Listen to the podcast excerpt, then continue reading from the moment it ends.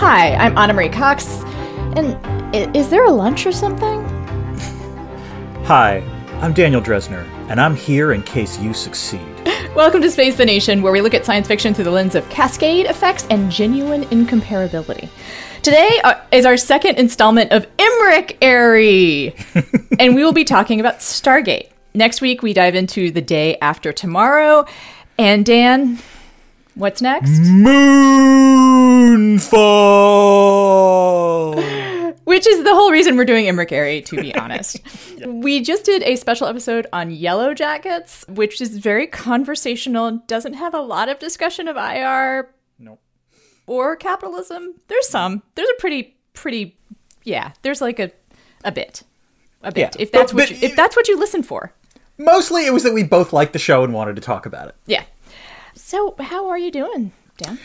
I'm doing reasonably all right. We are recording the day after uh, the bomb cyclone, which is just a phrase I like to say. And and I think it's a phrase everyone likes to say. I am actually surprised the phrase bomb cyclone does not enter our discourse, you know, it a, a sounds like more. it's the bomb, but better, right? Like, Right, not- that's not just the bomb. That's the bomb cyclone. Like, Right, like let me put it this way. Like I hate to say, I think post two thousand four, tsunami got used a lot more in media Yeah. coverage, and now I'm kind of wondering, will bomb cyclone? Like eventually, there's going to be some story like about some scandal in Washington, like this this has hit Washington like a bomb cyclone or something like that. I love It's- it. It's going to get used. I love it. You know, And of course, it's very appropriate for you to be experiencing that uh, right before you watch Day After Tomorrow, that is very which true. Yes. in which we get actually, I believe that Emmerich did base it on a real thing, like these pockets, these polar vortexes. They might even be called polar vortexes.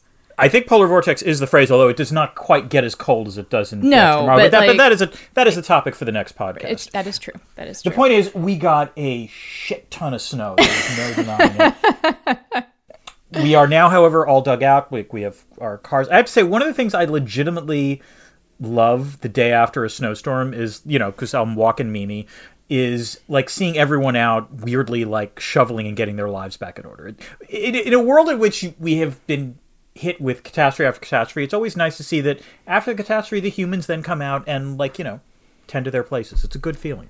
Yeah, it's the recovery afterwards. Uh, we're both Exactly. big fans of Rebecca Solnit, and uh, puts Exactly. me in mind of, of her writing Yes. about how humans pull together after disasters. So. How are you doing, Anna?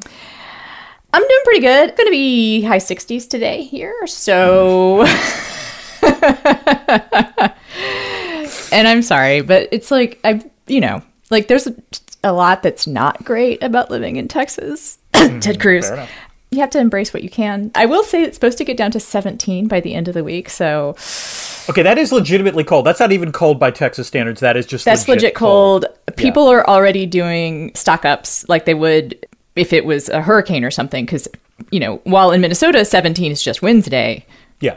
here like my neighbors like can't come over today because she's out buying water Oh, in case the pipes freeze, that actually is a legit. That's a legit. That's a, that's a legit valid concern. If it makes you feel any better, like the days before the bomb cyclone, there is a similar sort of you know dynamic here. Even as, as New Englanders like to say, "Oh yeah, we're totally used to the snow and and all that."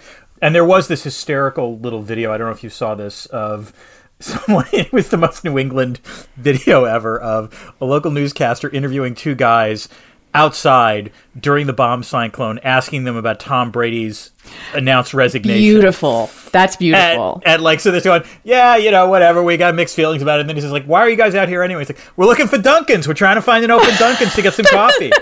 and I was, I just, it was- wow did the rest of new england start speaking like southerners because all of the new england just got like sucked into that one little spot like they just took up all the new england that is in the world to like can't, can't say that's another sci-fi theory we're going to have to investigate for.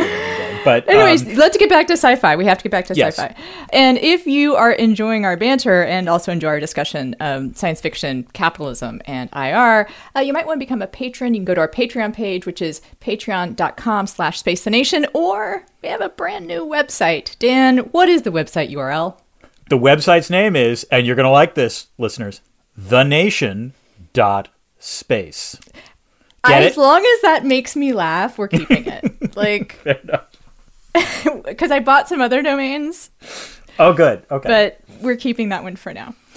Uh, Dan, uh, as I said, we're talking about Stargate today. Why are we talking about Stargate? Well, I think we're doing it for two reasons, Anna. The first, of course, is more Emmerich I mean, obviously, we're we're building this up to Moonfall, and I'm I'm really excited about going to see this movie. My personal reason that I assume we're doing this is to ensure you never complain again about the film Arrival. I know it wasn't your favorite, and you know all about trying to make contact with aliens. And Anna, that is the Citizen Kane of sci-fi compared to the craptacular film we just watched. Well, it's the Citizen Kane of Alien Contact, maybe. Yeah, I don't sure. know because I mean Sure. we have to. I mean, there's Alien, which Yeah. I, for now is the best Right. movie we have talked about on this show.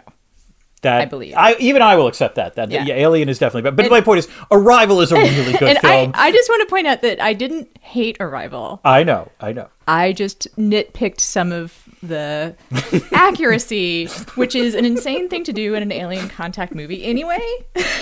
and, and- but I agree. If that is a problem that one has with alien contact movies, this one suffers more. Ladies and gentlemen, never watch this film if you really care about that. Yeah. It's, it's just so bad. I'm sorry. Did you have any experience with this movie prior to watching it for uh, uh, our purposes?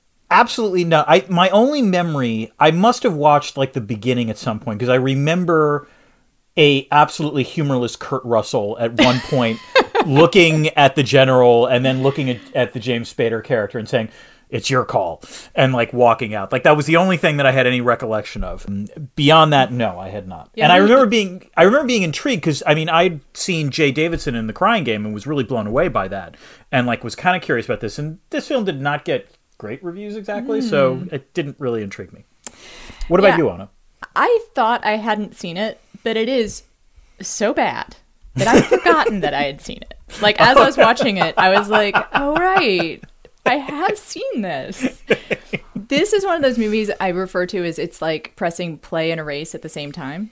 You know, like it, it, as you are watching it, it is Yeah. being erased from from your cells. No, that's amazing, Anna. Because in writing, listeners, it will, might shock you to know that we've occasionally written some notes when we do this conversation. but when I when I write the It's plot not all off the elements, cuff. it's not all off the cuff. In writing the plot elements, I had to rewatch things like a couple of times because it just totally escaped my memory. And I don't think it was because my memory is going. I think it was because the film was that forgettable. Yeah, and there were times that I had to go back as I was watching it and rewatch stuff because I kept thinking, well, this is actually a case of like I kept thinking I'd missed some connective tissue between scenes, but no. No, there sometimes the scenes just go from you just leave a scene and go to another scene and there's no real context or reasoning or there's like plot developments that happen. Sort of, you know, yeah. It's, Development's a generous word, right. I guess. But so I had seen it apparently and, and forgotten about it. Sometimes I also blame drinking when I see something. I'm like, mm. oh right, I did see that. But I think this is actually a genuine like I I don't I can't blame the alcohol. Blame the movie. Yeah. So speaking of which, Anna, it, it's worth finding out the story behind the story. Hmm. And the only question I had, I think I texted this to you in advance, but Yep. I'm not sure. Was this yet another example of a Dean Devlin, Roland Emmerich Mexican writing binge? Dan, if there is Yes. one thing we know about this script, it's that there was a second draft. Oh my God! Wow. They can't fall back on the old Mexican writing binge excuse, apparently. Everyone has to listen to our discussion of Independence Day to understand the Mexican writing binge obsession that we have. Now, how do I know there's more than one draft? Mm-hmm. Dean Devlin, who's a co writer along with Emmerich, told eh, this was for the 25th anniversary tour that they did. There's a big t- PR tour. Said they had trouble getting Kurt Russell. He was pretty hot at the time. He did apparently have uh, his charisma removed surgically before appearing in this film. So That that is the only explanation Yeah. for his performance. And this is not a knock on Russell. I assume that was how he was directed, but just like Or wow. again, like he just had his charisma set away in a jar somewhere. Yeah, To, yeah. to use later. They did offer him $7 million, which was 12% of the budget. But he still said no. Devlin claims that Russell was sent the wrong script that never should have gone out there. And quote, so when he actually saw the shooting script, he went, oh, this isn't so bad. Dan, I desperately want to see what the original script was because if this was the one that wasn't so bad, let me put it this way, Anna. I we, we, we talked in you know you, the Mexican writing binge was to describe Independence Day, and I think Independence Day which is a much uh, more again, which, listen, but that's from it's a, actually a line from Wikipedia. yeah Apparently has its origins. But somebody must have said that somewhere, or you know, Wikipedia occasionally has genius writers that we just you know we take their writing for granted. we But anyway, Mexican writing binge is how they wrote Independence Day. But the way I would put it is, is that I would now understand why Roland Emmerich thought he could do no wrong. Because if he went from that to the Mexican writing binge of Independence Day, which is a better film on Oh. across across the board, then he must think he can do no wrong. Because like literally, if this required a second draft to get to this level, and then all they had to do was go to Mexico and write something and like three weeks or, or 30 i can't remember how long It's like 36 hours. It, it was it was just like a ridiculous amount of time, but they were awake. Yeah. It- all of Yeah. it, all of it. We assume. right exactly yes So, I think the working title of the script was probably Paycheck. There's a little more from Devlin. This about James Spader. uh-huh There was one day where he wouldn't come out of the trailer until we rewrote the scenes, he told Variety. Uh, Kurt Russell got very upset with him. He burst into his trailer and said, What are you doing? And Jim said, Come on, admit it. The dialogue is horrible. And Kurt Russell said, Of course it's horrible. That's why they pay you a million dollars. If it was brilliant, you'd do it for free. he's paraphrasing a league of their own there Yeah, I like the I like the idea. Yes, of course it's hard. It was it was good dialogue, everyone could do it. Also, I love that it's the producer. so, like, it's the producer Yeah. of the movie. Yeah. And then further cast in Paycheck the movie, uh, Jaye Davidson was apparently in the middle of an active heroin addiction at the time. Oh God. Yeah. And it was uh, sort of obvious on set, pretty sad and terrible.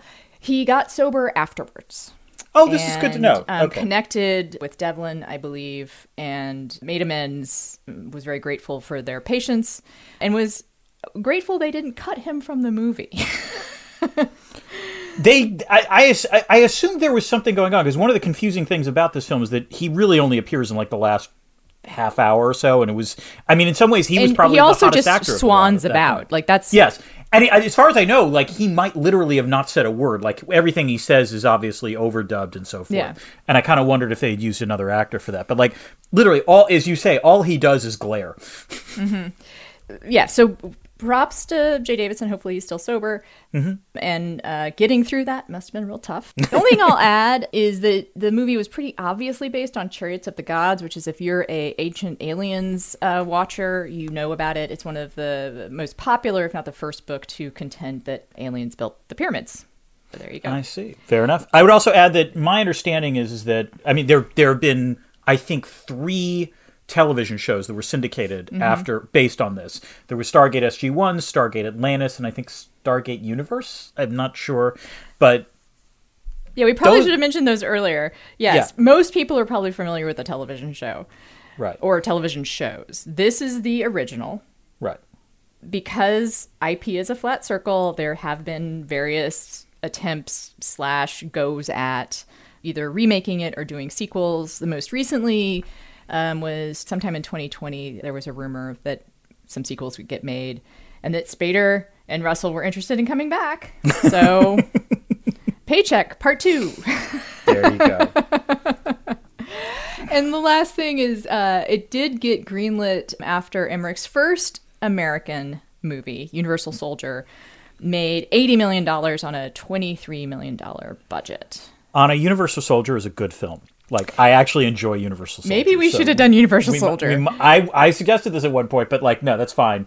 That that's about as least an Emmerich film as you can possibly imagine. This is much more Emmerich area, as it were. Speaking of, let's get Yes. to the plot, Dan. All right.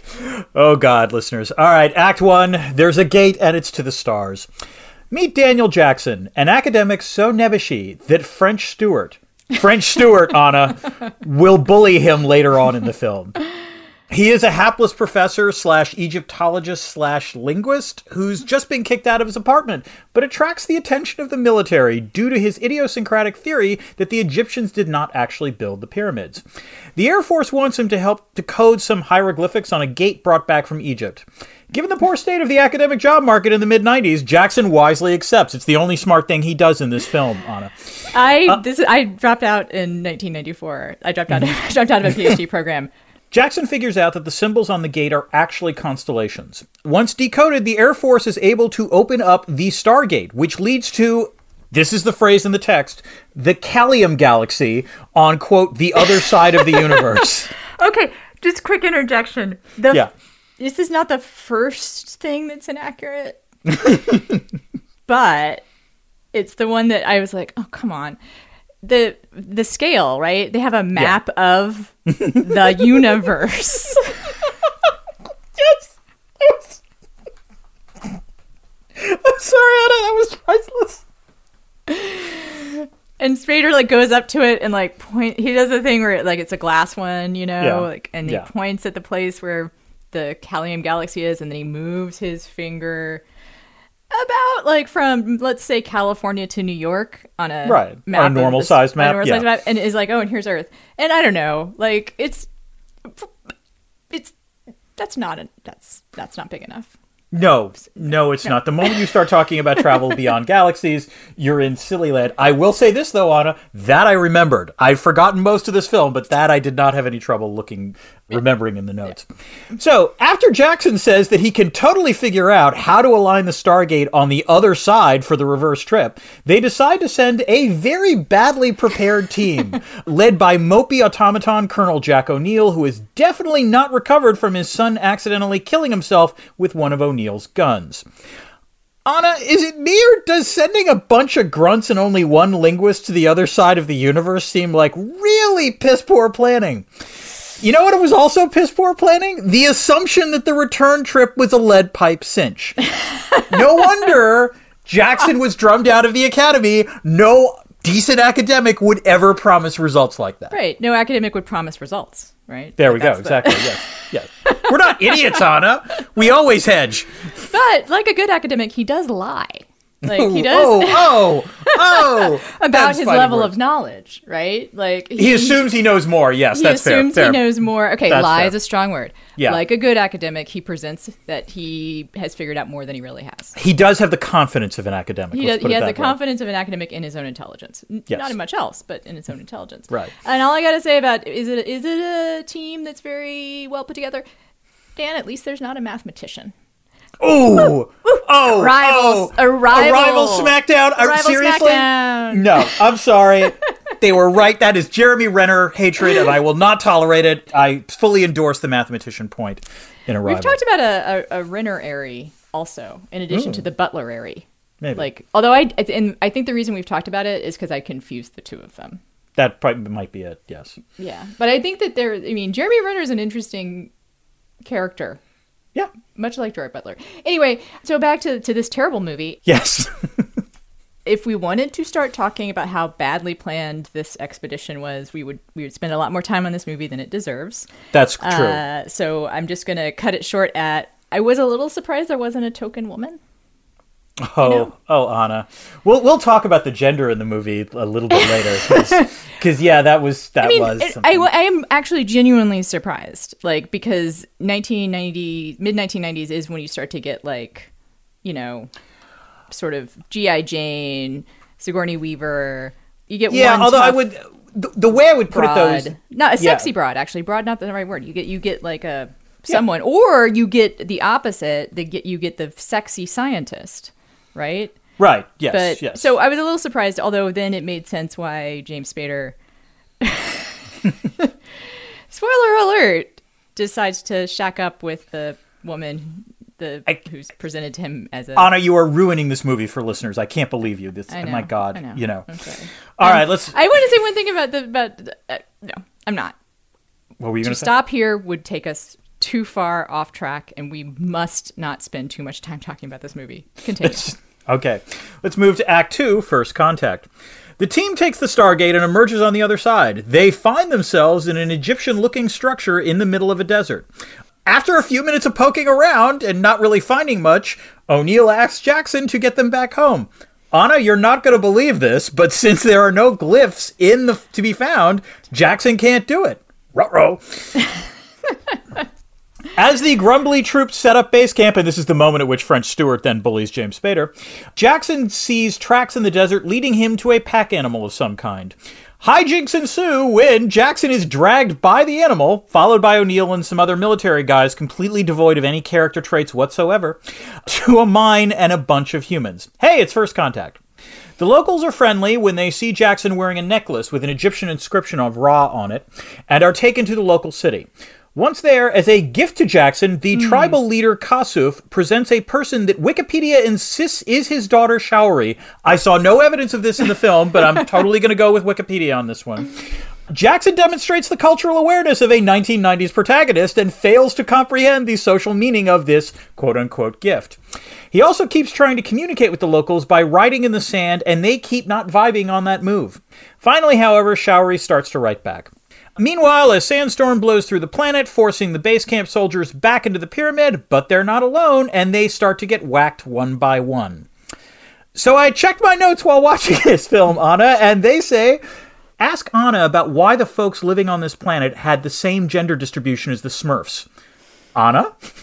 I have a lot of questions about the biological diversity on this planet, Dan, and reproductive strategies. Uh, Yes. If there had been visitors that look like James Spader prior to James Spader, that would explain why the women have Anglo features Fair enough, yeah. and no one else does. This is not the first time in the movie, but I guess this is when, this is when I'll mention it. I kept thinking of like 1950s serials.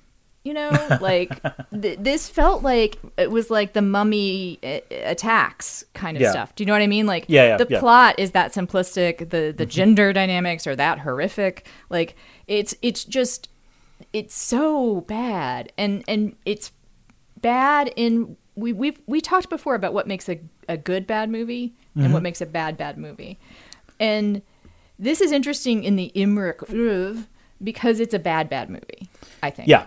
No, I agree. this was not a fun movie to watch. There's no i mean. There is a yeah. Mm-hmm. bit of a cult following to it but it, it it is not a fun movie it is not the the badness of it does not make you laugh really Right. it just makes you Occasionally it made me laugh, but yes, but by and large it, it was just as you say, it was boring in a lot of places. Yeah, the gender stuff is bad.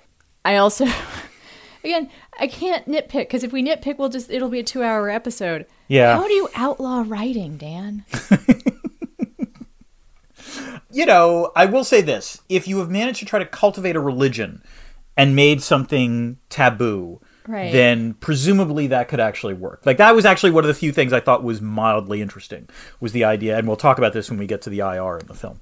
Huh? Um, All right, because I because I don't. We need signs to communicate, right? Like we Right. need signs to have anything resembling civilization.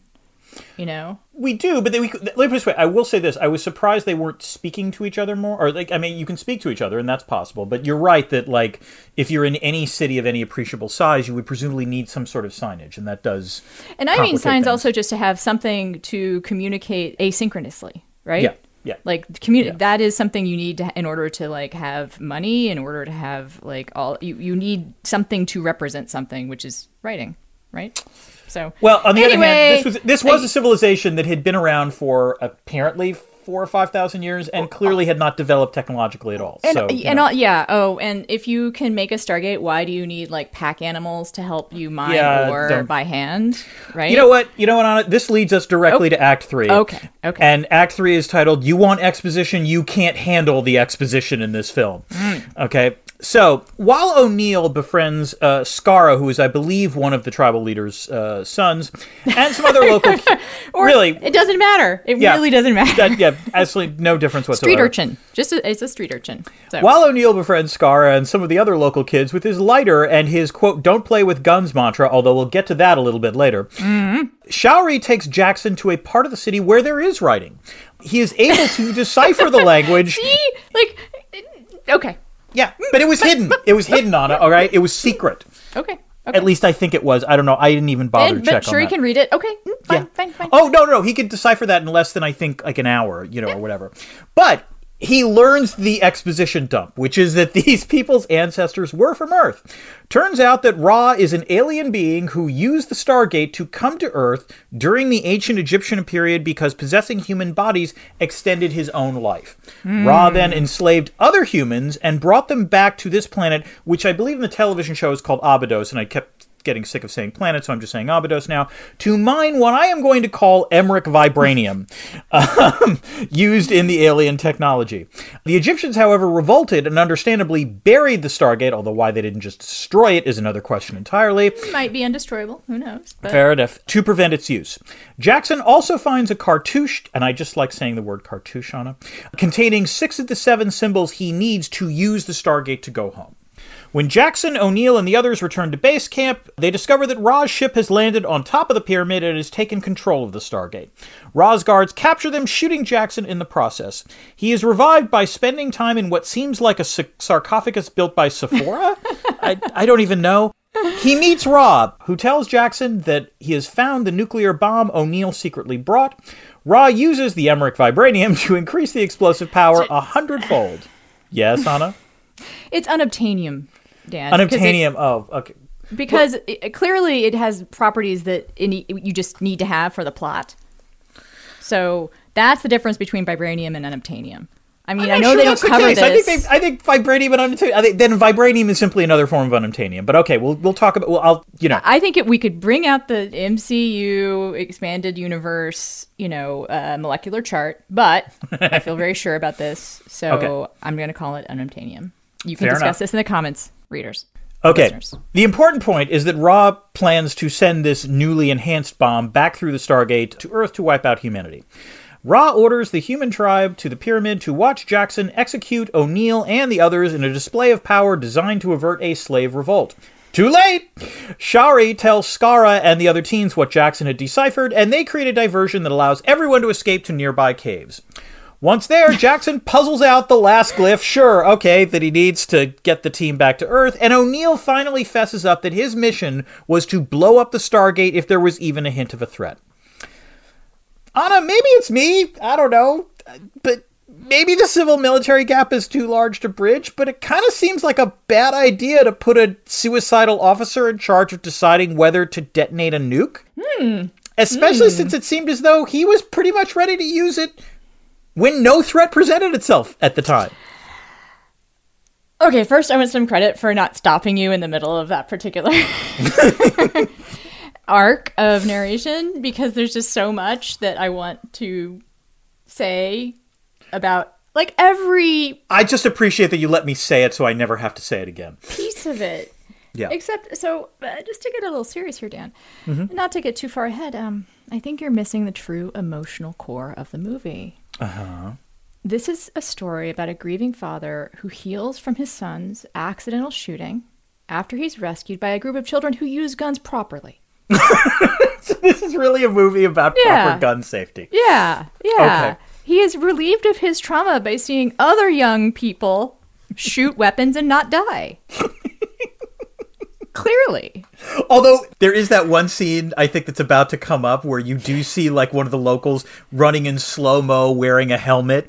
And like it's it's one of those scenes that like, the moment you see that shot, you're like, yeah, that kid's not going to make it. And sure enough, ten seconds later, you just see the helmet rolling along. Oh, was- he isn't healed from his grief by other children by saving another child, which might be thing another movie would do. right, right, yeah. Rather, it's he's like, "Oh, kids can use guns safely." I feel so much better. I'm ready to go home to my wife, to whom I will explain. See, the problem was that he didn't know how to use a gun. Dear. I'm sure that's going to go great. I almost wrote at the beginning, you know, the only, you know, Anna, I think one of the lessons from this film, without question, is that the only way to stop an, a bad alien with a gun is to arm a good child with a gun. I was looking for the good X with a gun. Yeah. Uh, a joke, and you found it. Thank, you. you. Thank you. Thank you. I'm Thank happy. you, Dan. Uh, Let's get the fuck on. That is the title of Act Four, in fact, Anna. so, O'Neill and his remaining men attack Ra's overseers to prove to the locals that they're not gods, but just a bunch of dudes. Jackson, O'Neill, Sha'uri, and a few others attack Ra's pyramid. They get to the Stargate and find the nuke there ready to be sent back to Earth. O'Neill then arms it on a seven minute timer and tells Jackson to go through, after which he'll destroy the Stargate. Oh, and coincidentally on it, everyone on the planet, just a point there. Yeah. Sha'uri, however, is shot by one of the guards. Ra sends out some low rent A Wing fighter knockoffs to subdue the folks outside the pyramid, but soon all the locals are rising up. Ra orders the ship to depart and beams his chief henchman Anubis down to the Stargate to deploy the nuke now. Jackson uses the same teleportation beam to sneak aboard Ra's extremely underpopulated ship, leaving O'Neill to fight Anubis. Jackson is able. I, okay, see, there are tons of children on that ship, Dan. There, there are, but my point on the underpopulated thing was No. that. Yeah, go ahead. There's not enough people, yeah, but the people seem to be made up of children. hot guards, Yes, a few, right. including Djimon Hounsou. Yeah, like yeah. looking great because Yeah. that's how he looks, and then lots of children. Mm-hmm. like, Who then doesn't act- get the same kind of attention as the other children.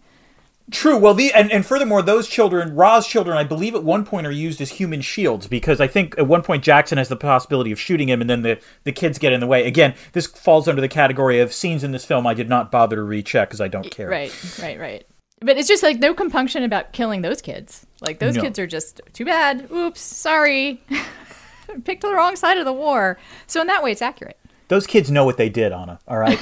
I'm sorry, but also the key thing is is that the ship is so underpopulated that that Jackson is able to carry Sha'uri from wherever he was beamed into the regeneration chamber without anyone else just noticing them. It's really very convenient that way. Also, for the at one plot. point, see now you brought up regen- regeneration. I have to be like, Yes, also okay. Jackson was regenerated for some reason. Like you just blew by Yeah, past that. that made no just- sense. I'm just- sorry. it I- it- it- It made no sense. There was no explanation for why he was that that happened. Yeah, I grant you that. yes. Plot by paycheck. Go ahead. Okay. Jackson regenerates Sha'uri in the sarcophagus and tries to return, but Ra finally notices him and has had enough of this shit. As he tries to kill Jackson, O'Neill defeats Anubis and activates the teleportation system, beheading the henchman and allowing Jackson and Sha'uri to escape the ship back to the Stargate. At this point, O'Neill tries to disarm the nuke. Again, not clear why he tries to do that. There's no reason. Nothing in the actual plot has changed from when he armed it. But whatever, we're going to do this. He tries to disarm the nuke but can't, so he and Jackson simultaneously realize that what they should do is teleport the bomb to Ra's ship, destroying the ship and Ra. And With untold numbers of children. Yes, fair enough. With the humans freed, O'Neill and his remaining two guys return to Earth while Jackson stays behind to totally make out with Sha'uri. Anna, Stargate sure seems to me like yet another example of the U.S. military successfully exporting democracy and promoting human rights across the universe. Sure. yeah. You know, I mean, if you told me that this movie was financed by the Pentagon, I would I would believe you. Actually. it's about it's that good. Yeah. Speaking of the Pentagon, Dan, Yes, Anna. is there IR in this movie? I guess the phrase IR dweeb doesn't mean anything to you, does it? of course there's IR in this film. I think they're, they're Okay, I, just, I looked ahead in the script. yeah, go, Dan. Yeah, there's IR. Yep, yep. So there's two pieces of IR. One, and this is really maybe the Pentagon did fund this because this is an important film about nuclear safety. So, in international relations of nuclear war, there there's two concepts when we talk about control of nuclear weapons. There is positive. is so funny to hear you go into professor mode I know. about this movie. I'm sorry. It's I'm- also great. So I'm just trying. continue. there is positive control. Yes, Professor Drezner, go. and negative control. Positive control is that when you want to launch a nuclear weapon, the weapon will be launched as soon as possible. Negative control is that only the president or only the head of state should be able to do that. No one else should be able to accidentally or unintentionally set off the nuke. The problem with with um, with nuclear diplomacy is that anything that generally increases positive control usually undercuts negative control and vice versa. And we see this in this film because they decide, sure, let's let the suicidal colonel decide whether or not the nuke should be activated. Okay, so they send along a nuke with him without requiring any authorization from home to activate it, and sure enough, Ra is able to gain control of it and potentially send it back. Again, lesson kids. Apparently, kids. there's just like a keypad, Yeah. right? Yep. yep. The lesson here, children, and you know, and other you listeners. think he would be pro gun luck, you Yeah. know? It's just uh, the point is if you're trying to make it easy to use a nuke, that nuke might be used inappropriately. That's the lesson. All right. And then uh, the second piece of IR is the brittle nature of authoritarian legitimacy. So Ra possesses technological supremacy, and I think the power to enslave minds. That was a little vague to me, frankly. Nonetheless, he also does care about whether his workers fear him, and rightly so. Lots of studies about authoritarian states, from the collapse of East Germany to the color revolutions of the 1990s to the Arab Spring to the recent uprising in Kazakhstan, shows that authoritarians need legitimacy to sustain their rule. Sure, force can repress uprisings, but it's very hard to maintain. And I gotta say, Ra seems pretty freaking inept at maintaining power. It's actually a miracle to me that he's lasted this long. Yeah, apparently 5,000 years, right? Yeah, like, yeah. and just in the civilization, has it advanced? The writing thing, they can or can't or whatever, somehow Sha'uri learned, who knows? Right, and that's the way in which he keeps maintains control, also because he fears technological change, It's- and you know. uh, let's see. Rather than any of that, let's just watch my hand wave across the Yeah, script. I mean, I hate to say this, if we're really going to go there, I kept thinking, surely you could have automated the mining by this point. You know, you don't even really you need know. them. Right. yeah. Oh, well, okay, okay. Well, you know what, Dan? That brings us to, to something else. Yeah, that's true, Anna. Uh, Anna, Dan? is there a critique of capitalism in this movie? Dan. Mm-hmm. If I had a dollar for every time I checked how much time was left in this movie, I wouldn't have a critique of capitalism.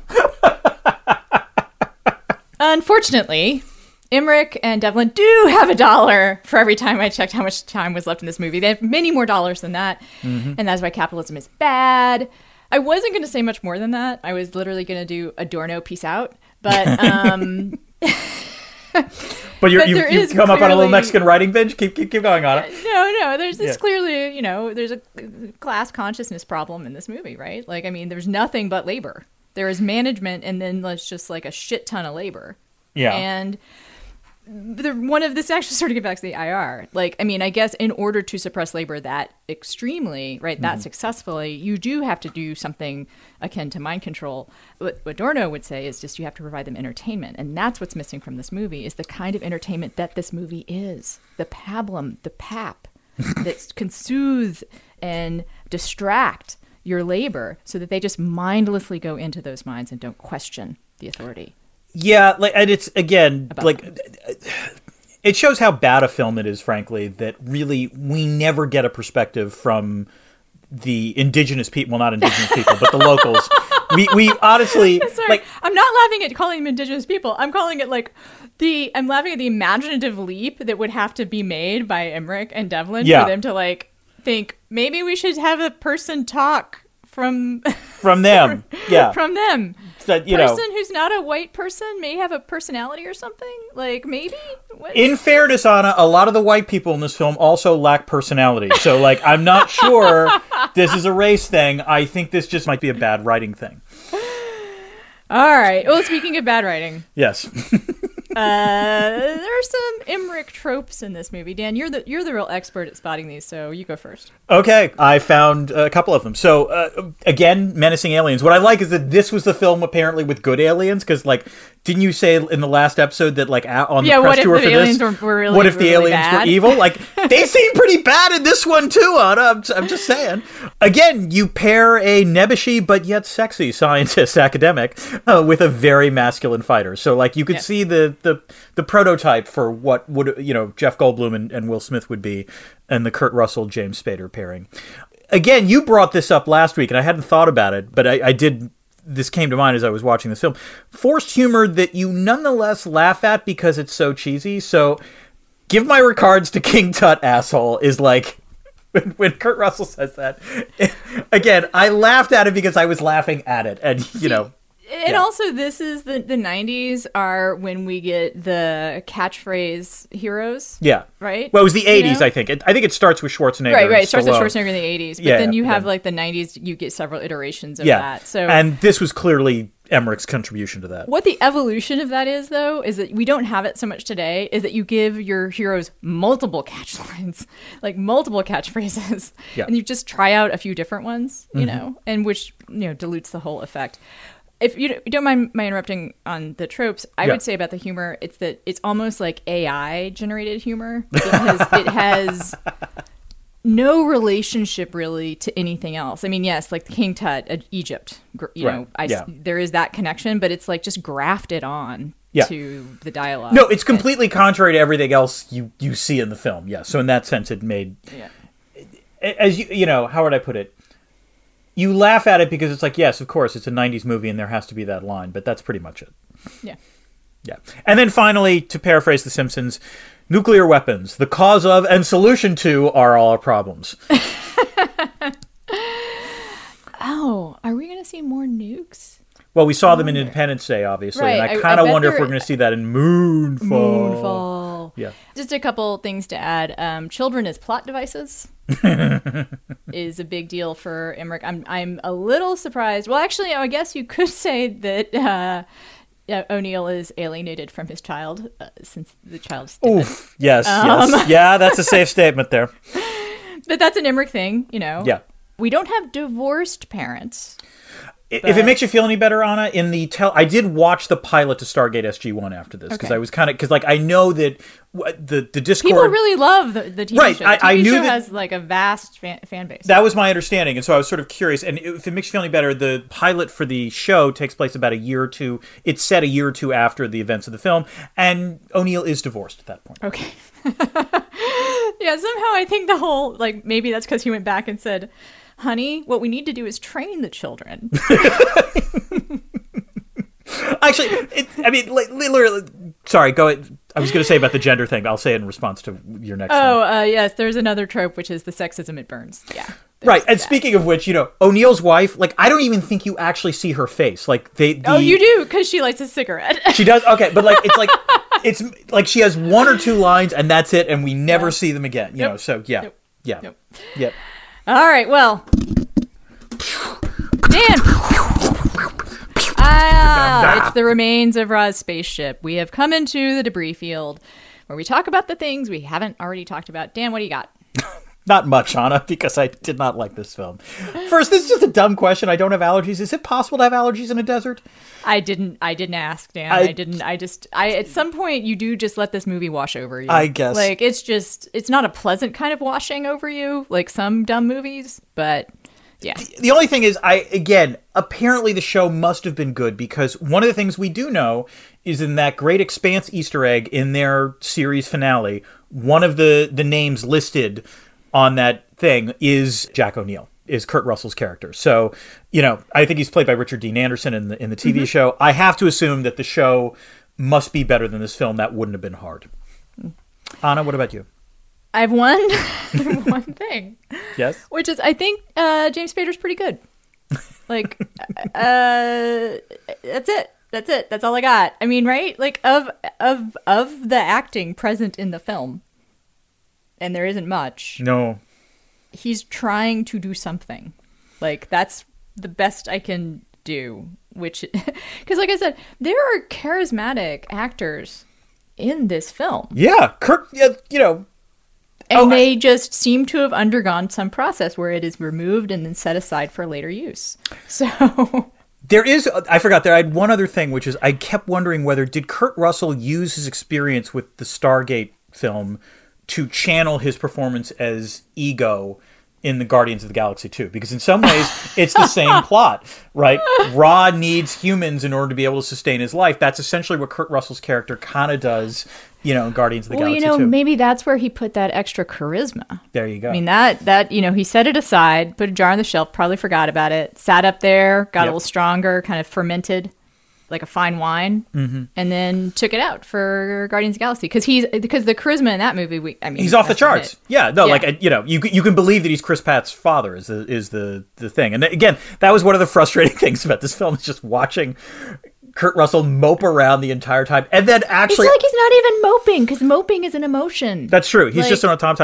I I live this way. I literally laughed at the end of the film when he has that he cracks that smile as he finally goes through the Stargate. He says, "Yeah, you know, I think I'm gonna be okay." And I'm like, "What? Okay, Oh my sure, god, it's whatever." Kurt Russell! Like it's like, oh wow, I have been trouble. I had trouble recognizing that actor. Yep. and now I realize that's Kurt Russell. Yep. Okay, well, Dan, um, I want to apologize for making us do this movie. That's okay. My thinking was that, hey, the television show is real popular. Mm-hmm. People have been asking us to do the TV show. Let's take a look at the movie. Listeners, it's going to take a while for us to reopen the Stargate universe, is all I'm going to say. Like, I we might do it at some point, but we're going to need to recover from this Yeah. episode. And just to remind folks, well, there will be something of a palate cleanser with Day After Tomorrow because I think, t- to me, that is a good bad movie. Um, Yeah. It's not a great bad movie, No. but it is a good bad movie. And then, of course, there's Moonfall. And then after that, I think we have kind of landed on the Ministry of the Future. Yes, I we need a palate penance, cleanser. kind yeah, of? Yeah, I think so. also, I think it's appropriate. cleansing and penance Yep. for all this big dumb stuff. That's correct. We're gonna do something that's Good for us. good for you. Sort and of. Obama recommended. We should actually. We should. I- I think we should. We, every time Obama recommends a sci-fi book, Uh huh. we should do it. Oh God. All right. All right. I think it's so that. interesting. Like I think I wrote a, a piece because you know I used to do a twice a week column, Dan, and woof. I know you you also write at, Yeah. at that clip, and you yeah uh, you tap dance a lot. There's a lot of vamping of you know, coming up with stuff to write. Yes. Yes. No, I'm just saying, like anyone who Oh, writes okay, a twice right. week column, there's like, Yeah, yeah. you're just like mining. You're going through the crumbs at the bottom of the chip bag. You're just like, Oh, yeah. you know. Uh, so I think I wrote a column about Obama as like nerd in chief. You know, That's not the worst column. That's that's that's that, that doesn't even require a lot of vamping. That's like yeah, that would be a natural one to write. well, because you know he he had like he was apparently a Game of Thrones fan, and mm-hmm. like Oh, that's right. So yeah, it- yeah. you know, He liked the three body problem apparently. y- yes, all of that. And although Three Body Problem was after I would have written this column, this was probably 2012 or something. Mm-hmm. I think I gave him a lot more credit than he really deserved. I think his taste in sci-fi is that of someone who doesn't love sci-fi. You know what? We will talk about this more seriously when we do Ministry of the Future. So Yeah. I, that's All right. fair enough. And until then, Dan. Keep this channel open for more.